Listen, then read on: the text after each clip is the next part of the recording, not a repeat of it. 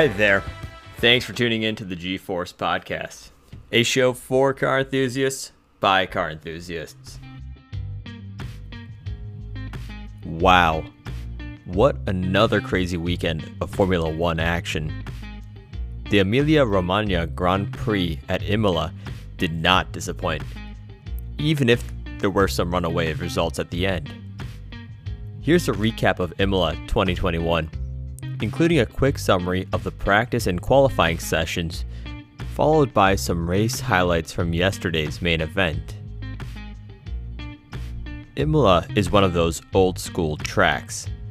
Friday's episode of the podcast gave a quick overview of the track and its history. During practice and qualifying, we really did see the true character of the track upset the driving style of some of the best drivers in the world. The first big takeaway practice and quality were all pretty dry, which is important for later on. However, we still saw some pretty big spills and spins even with the dry weather. Of course, it seems like no F1 weekend is complete without Mazepin Mazza spinning, and that's exactly what he did. Once at the beginning of Friday's practice, and once at the end of Friday, just for good measure. However, the biggest hiccup from the weekend came from one of the other rookies, Yuki Tsunoda, who crashed out of qualification, spinning and crashing into the wall. This actually forced him to start Sunday from the back of the grid. The other major news from quali surrounded the top three spots.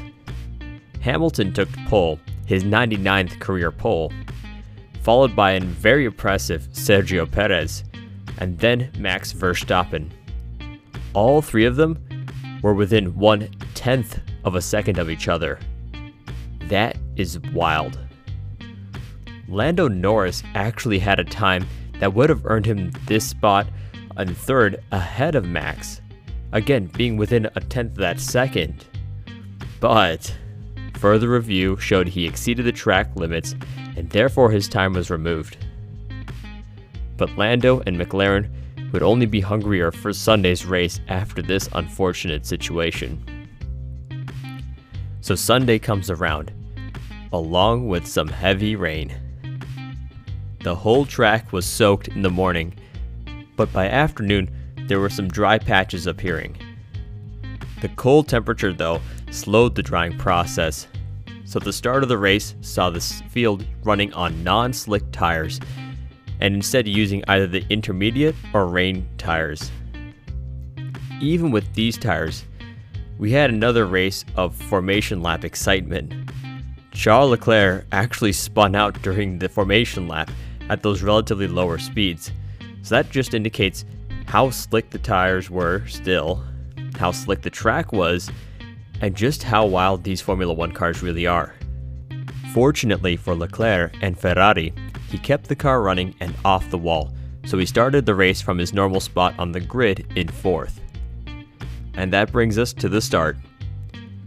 Hamilton, Perez, Verstappen, Leclerc. The front two rows. Verstappen, starting just behind pole position Hamilton, launches on the green in second gear and quickly overtakes Perez on the straight before taking Hamilton in the first chicane, putting him up in front. Hamilton actually clips Verstappen's Red Bull and loses a small part of the Mercedes' front wing. This was not the only collision in this lap. Shortly after, Nicholas Latifi spun out, keeping off the wall and getting back onto the track, only to shortly after pull into an oncoming Nikita Mazepin. The two end up hitting, which spins Latifi and throws him into the wall and out of the race. Miraculously, though, Mazepin keeps steady in the contact and carries on. At the end, it did seem to be Latifi's fault, not seeing Mazepin coming up on him for the overtake. So well done, Mazepin, for holding on and keeping control.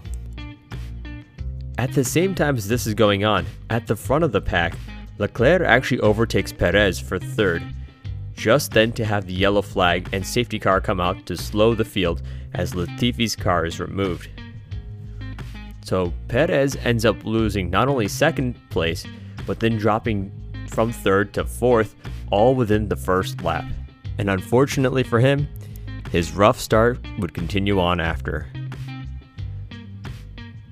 During the caution laps, a lot of drivers were complaining that the low speeds and cold, wet track meant their tires were losing a significant amount of heat. It forced drivers to aggressively manji to get heat into their tires.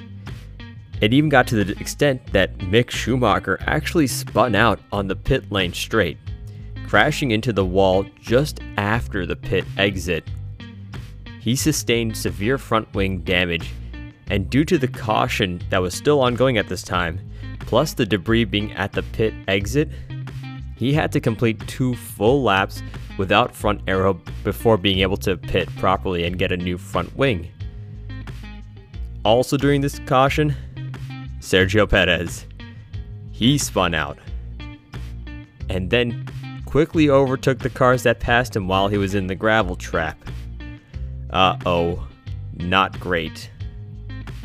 By lap 7, the track was clear of all the debris and the safety car goes back into the pits. The race is on. The front four stay pretty much the same Verstappen, Hamilton, Leclerc, Perez. But there is some significant jostling for the spots in 6 through 8 between Sainz, Danny Ric, and Pierre Gasly. However, Gasly being one of the only drivers to still run the rain tires instead of the intermediates, the rain tires being a little bit more better at channeling rain but less grippy and less performance oriented, he slowly drops out of this competition and drifts further and further away from the pack. Unfortunately for Gasly, he's a prime example of how crucial the tire strategy is. He qualified in 5th, but never got back up there again after starting with the more cautious tire choice. Speaking of drivers with bad strategies, let's go back to Perez. That overtaking maneuver he did during the safety car and during the caution, well, that's a rules violation. Even though you're allowed to overtake cars that spin out during a caution, you're not allowed to recover spots during a caution like that. And so he was assessed a 10 second penalty. The race continues on with lots of jostling for position while everyone tries to work within the limited dry sections. The racing line actually starts to get quite dry by lap 20 due to all the cars passing over it. And by lap 22, Sebastian Vettel decides it's the perfect time to switch from the intermediate tires to proper racing slicks. The leaders, specifically Hamilton and Verstappen at this point, who've pulled a bit ahead, they're still competing and pushing on the intermediate tires, with the tires showing visible signs of degradation each lap. And by lap 27, a big chunk of the field starts to pit for the slicks instead of the intermediates. Verstappen leads this group and loses his spot in first to Hamilton, and then falls behind Leclerc. With Verstappen leaving the pits in third, Leclerc and Hamilton end up pitting the next lap, and Verstappen's actually able to reclaim the lead due to a slight delay in Hamilton's pitting. Let's just clarify a slight delay in Hamilton's pitting was a two second delay.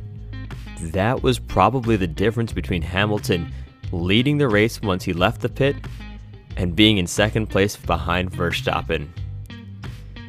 And this brings us up to lap 31. DRS is officially enabled to help promote passing. However, before any proper racing can happen, Hamilton tries to overtake George Russell and ends up clipping part of the wet line with his slick tire. This forces his car off the track. The car understeers and throws him into the gravel pit. He also ends up tapping the wall with the front of his wing, damaging the splitter. This was absolutely devastating for Hamilton. the time trying to get back on track, plus the need to repit for a new front wing, throw him all the way down to ninth position and nowhere near Verstappen. However, things got worse for Mercedes. That same lap, just shortly after, George Russell and Valtteri Bottas crash on the pit lane straight heading into the chicane, throwing both cars off the track at almost 300 kilometers per hour, or about 185 miles an hour. They both hit the wall hard, and the course goes on a full red flag. Now, fortunately, both drivers walk away unharmed, but definitely quite annoyed with each other. This was just another example showing how Imola is an old school track with high speeds and basically blending the line between safety and Formula One thrillingness. The FIA ruled on this collision after the race and decided that neither driver was more at fault than the other, and that this was just a racing incident, so no other penalties have been assessed as of now. But going back to that full red flag, this forced everyone into the pits in the order of when the flag was shown. And this actually might have salvaged Hamilton's race, surprisingly. He got an opportunity to get his car's front fixed with minimal time lost and minimal positions lost, and he wasn't losing out on time versus Max due to the safety car being deployed. It was actually almost perfect for him. After the restart, Verstappen pretty much keeps on powering away from the rest of the pack, building a huge and comfortable lead. But the real story is Hamilton. During the second half of the race, he put on a masterclass of driving prowess, climbing spot after spot, from 9th to 8th to 7th. On lap 39, Hamilton then passes Lance Stroll to take 6th, followed by passing Danny Ric three laps later for 5th.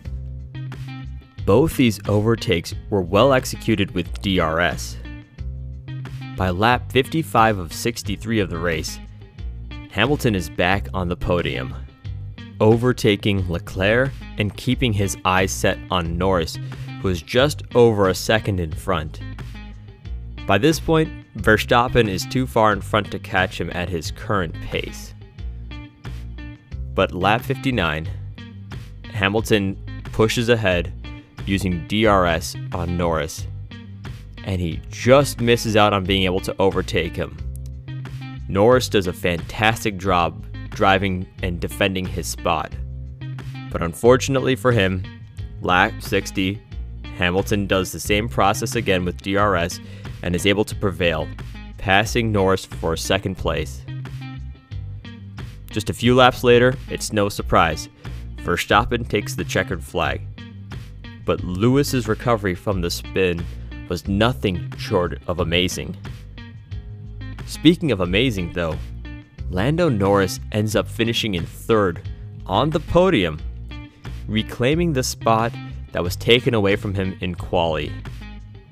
He ends up, rightfully so, as driver of the day and had a fantastic race. But if we took out Lewis Hamilton's spin, which was a pretty big mistake, his recovery drive was brilliant, absolutely top notch. And to top things, Lewis Hamilton actually had the fastest lap of the race, so he got an extra point to add to his season total.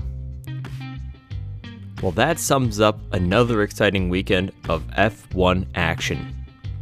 We're looking forward to discussing more F1 on future episodes of the G Force podcast.